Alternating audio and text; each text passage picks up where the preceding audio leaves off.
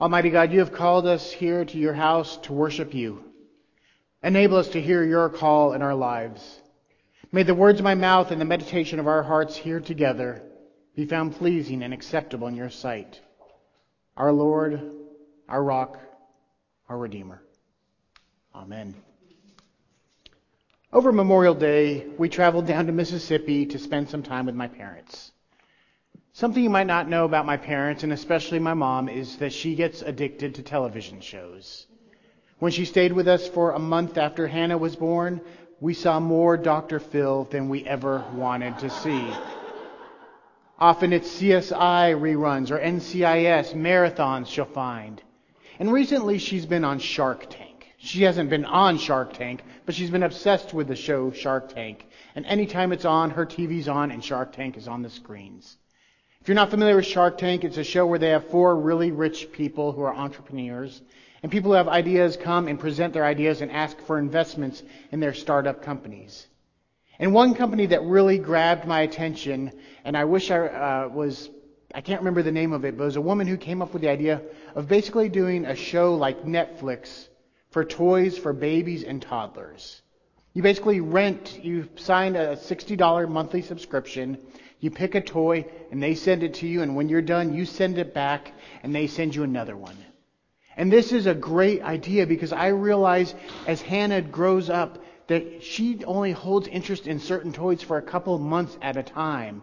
We shouldn't buy them, we should rent them. and recently she's been into blocks and building things.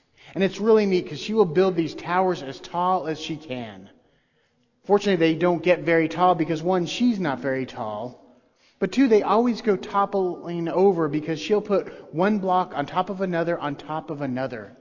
She doesn't put any type of base, any type of foundation. It's just one on top of another, and that doesn't support the top blocks very well. They weigh on each other, and down they go. She doesn't mind. That's part of the fun is destroying whatever she's built. Or if I try to play with her, especially destroying whatever I'm trying to build. And I really reflected on this today on Rechartering Sunday. Because today we celebrate 45 years of doing ministry here in South Bowie. We celebrate 45 years of service, of love, of sharing Christ ministry. Today we celebrate 45 years of being a light on a hill. I thought of today's text from the book of Hebrews because the writer of Hebrews knew something that Hannah hasn't learned yet that unless you have a firm foundation, unless you have a base to build on, whatever you're building will not last very long. It will come toppling over. People debate if he, the book of Hebrews was a really long sermon or it was a letter, but either way, it was presented to a group of Jewish people who'd converted to Christianity. And this part of the letter was written to, uh, to lift them up, to reassure them. And when it talks about a great cloud of witnesses, it's talking about the people of faith that came before it. In chapter 12, immediately previous to the, or chapter 11, immediately previous to today's reading, the writer talks about Moses, about Abraham, about Jacob, about Joshua, about all the people of faith that came before them that they can look to. All the people of faith that could be examples to them all the people of faith that have built them up, who now pray for them, who now watch over them. And I thought about that passage because we at United Parish of Bowie are built on a firm foundation. Like that first church, we have the church ancestors that came from us. We have Moses and Abraham. We have the disciples and Paul. We have the reformers such as John Calvin or Martin Luther, or we have modern theologians that we've seen in our lifetime, such as Karl Barth or Martin Luther King Jr. But we also have witnesses, we also have a foundation, we also have that great cloud of witnesses from with our own church. We have families that have been with us since the beginning, like the Collins, like the Hillarys, like Shirley. We have the people that have been with us since shortly after the beginning.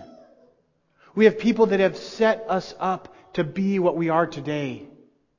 that have built the foundation that this church is built on, actually literally. That have given us the building that we worship in. That have given us the ideas that we take forward. That have planted the vision that has become the United Parish of Bowie today. But it's important that when we think about this great cloud of witnesses, we just don't think about those that were there at the beginning. We think about each and every one person who's here today. We think about all who are part of our church family. From the first member who joined to the newest member who joined to the person that's visiting with us today or next week. And just as the great cloud of witnesses that came before us set the ground for success and for carrying out the Christian ministry, for serving our neighbors here, we too need to be working to set that ground. To be making the ground fertile so that plant seeds that are planted may grow. We need to be working so that the person that visits next week so that our children, so that our grandchildren, so that those generations that come after us can continue on with this vision, can continue on serving Bowie, can continue on serving grace and Christ. I think that's why the writer of Hebrews didn't just stop at talking about the great cloud of witnesses, but then went on to write, Therefore, we must run with perseverance the race that is set before us. And that, that really intrigued me that some translations say we should run with endurance. And as anyone who runs races can tell you, there are different types of races. I've run a 5K, which is 3.1 miles. I've run 10Ks, which are 6.2, half marathons, and I've run one marathon, which is 26.2 miles. And as anyone who's run a wide variety of races can tell you, there is a lot of difference between a, a 5K, 3.1 miles, and a marathon. A 5K is basically a sprint. It might seem like a long distance, but if you've trained, it's a short distance where you push yourself as hard as you can for a short time. You go as fast as you can, trying to get it over with, just pushing yourself as much as you can. But a marathon is a race of endurance. It's a race of perseverance. A marathon is mental as much as it is physical. Because you're really pushing yourself to go a long distance. You have to pace yourself. You have to focus. You have to keep on task. And you do this with the long view in mind. You do this looking towards the distance. Minute to minute, mile to mile, it might not seem like much of a difference. It doesn't matter how far you run when you think, I've still got 20 miles to go. But at the end of the day, you have run 26.2 miles.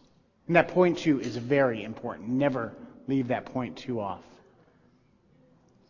And we need to take that approach with church. We need to take the long view. We need to realize that sometimes the day to day things we do may not feel like they're making a difference. Yesterday we had Bowie Fest. We had several people from this church come and volunteer their time and their energy.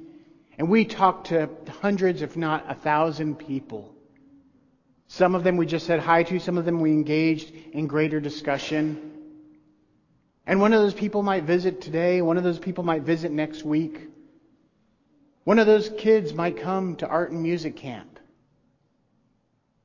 But also none of them might. Of the thousand people we talked to yesterday, none of them might ever cross through these doors. But we should not feel like we aren't making a difference. We need to know that we are, that we did Bowie Fest last year, we do Bowie Fest this year, we do Bowie Fest next year, and we are laying that foundation. We are letting people know that we are here if they need us. We are becoming that great cloud of witnesses, becoming that foundation of faith that people can build on if they choose. We need to approach the church with endurance with perseverance, knowing that not everything will work, knowing that not everything will make an impact, but over time it builds on each other and builds a tower that reaches to the highest heavens. And then we can be a city, we could be a light on the hill. Then we can serve our community. Then we are part of that great cloud of witnesses. There's a man named Phil Blake who is uh, the, one of the creators and um, he organized and, and originated programs with the Presbyterian Foundation. And he loves to tell the story of when he was 13 years old and he heard news that one of the neighboring farmers in his farming community died. And he sat around the breakfast table with his family this morning, and his dad gave him his list of chores for that day. His dad told him that one of his jobs was to drive the tractor to the neighbor's field and to plow that field all day. Now, Phil was terribly excited as a 13 year old at the idea of taking the tractor on the real road and driving it for 12 miles. But he was amazed when he got to that field. And he saw tons of farmers he knew. And he saw tons of farmers he didn't know. By the end of the day, he learned that there were 42 other farmers there working, plowing in the fields, sowing, doing the work that the deceased neighbor can no longer do. And those that didn't work in the fields came together and they set up folding tables and served a potluck that would end all potlucks. And the local Phillips 66 sent a truck, and whenever a tractor ran low on gas, he went and he, they would go and fill up their tractor at no cost. And Phil recollects that it was so much fun all working together that day. And as he drove that 12 miles home, he was set with a, filled with a sense of joy for his father to give him this opportunity, a sense of accomplishment, and a sense of satisfaction that he has never forgotten. He says it's because on that day he was part of that great cloud of witnesses. That great cloud of witnesses that the longest serving members here belong to. The cloud of witnesses that the members that are joining today belong to. And that cloud of witnesses, we must remember to run the race with perseverance. Because as Phil learned on that day, our neighbor's victory might depend on us. And as Bill so eloquently said, the first commandment is to love God, but the second, just like it, is to love our neighbor. And that's what we're doing. We are setting a foundation to love our neighbor to love our God. And we are enduring, and we are persevering, and we are building on it one block at a time.